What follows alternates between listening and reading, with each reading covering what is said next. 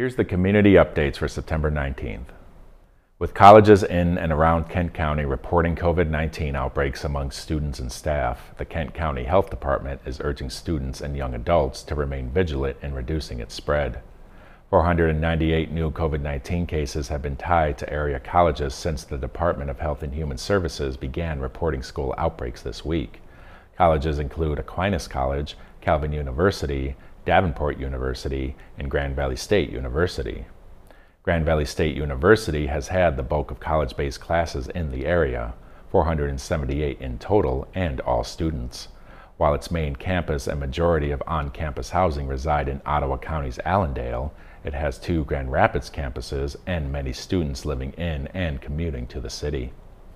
With young people returning to school, London said they're becoming an enormous dynamic in the spread of the virus.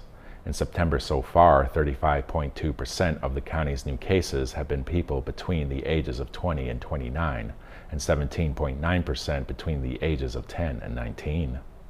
London encouraged young people in the community to do their part to make it difficult for COVID-19 to spread by following proper mitigation measures.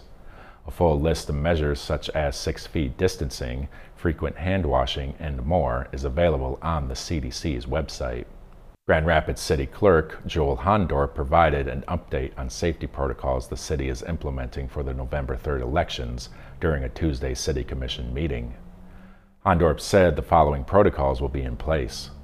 All polling places will have personal protective equipment for workers, face shields, face coverings, and gloves, as well as hand sanitizer, disinfectant, and alcohol wipes. All workers will be required to wear face coverings. Voters won't be required to wear face coverings, but each polling place will have signage encouraging their use. Voting booths will be organized six feet apart for physical distancing, and floor signage will remind voters of this guideline.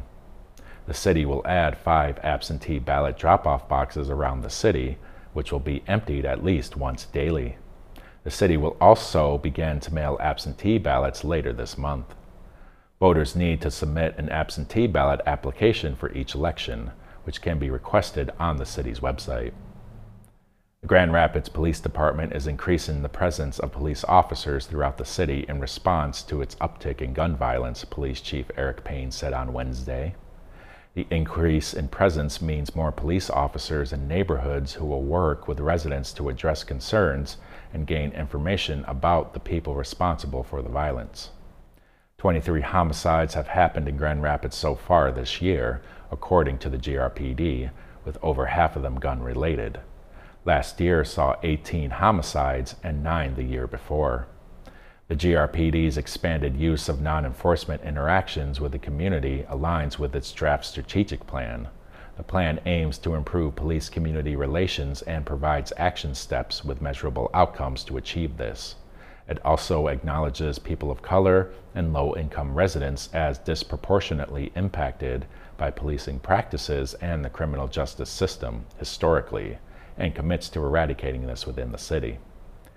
GRPD investigators are encouraging residents with information about last week's gun violence, which left one dead, to contact the department's detective unit at 616 456 3380 or through Silent Observer at 616 774 2345 or its website. The Rapidian encourages local residents to share their own stories related to civic, economic, and public health developments in the Grand Rapids area on the Rapidian's platform. To get started as a community reporter, visit therapidian.org slash write. This update is brought to you by the Rapidian, GRTV, and the Grand Rapids Community Media Center. Please Take care of yourself and take care of others.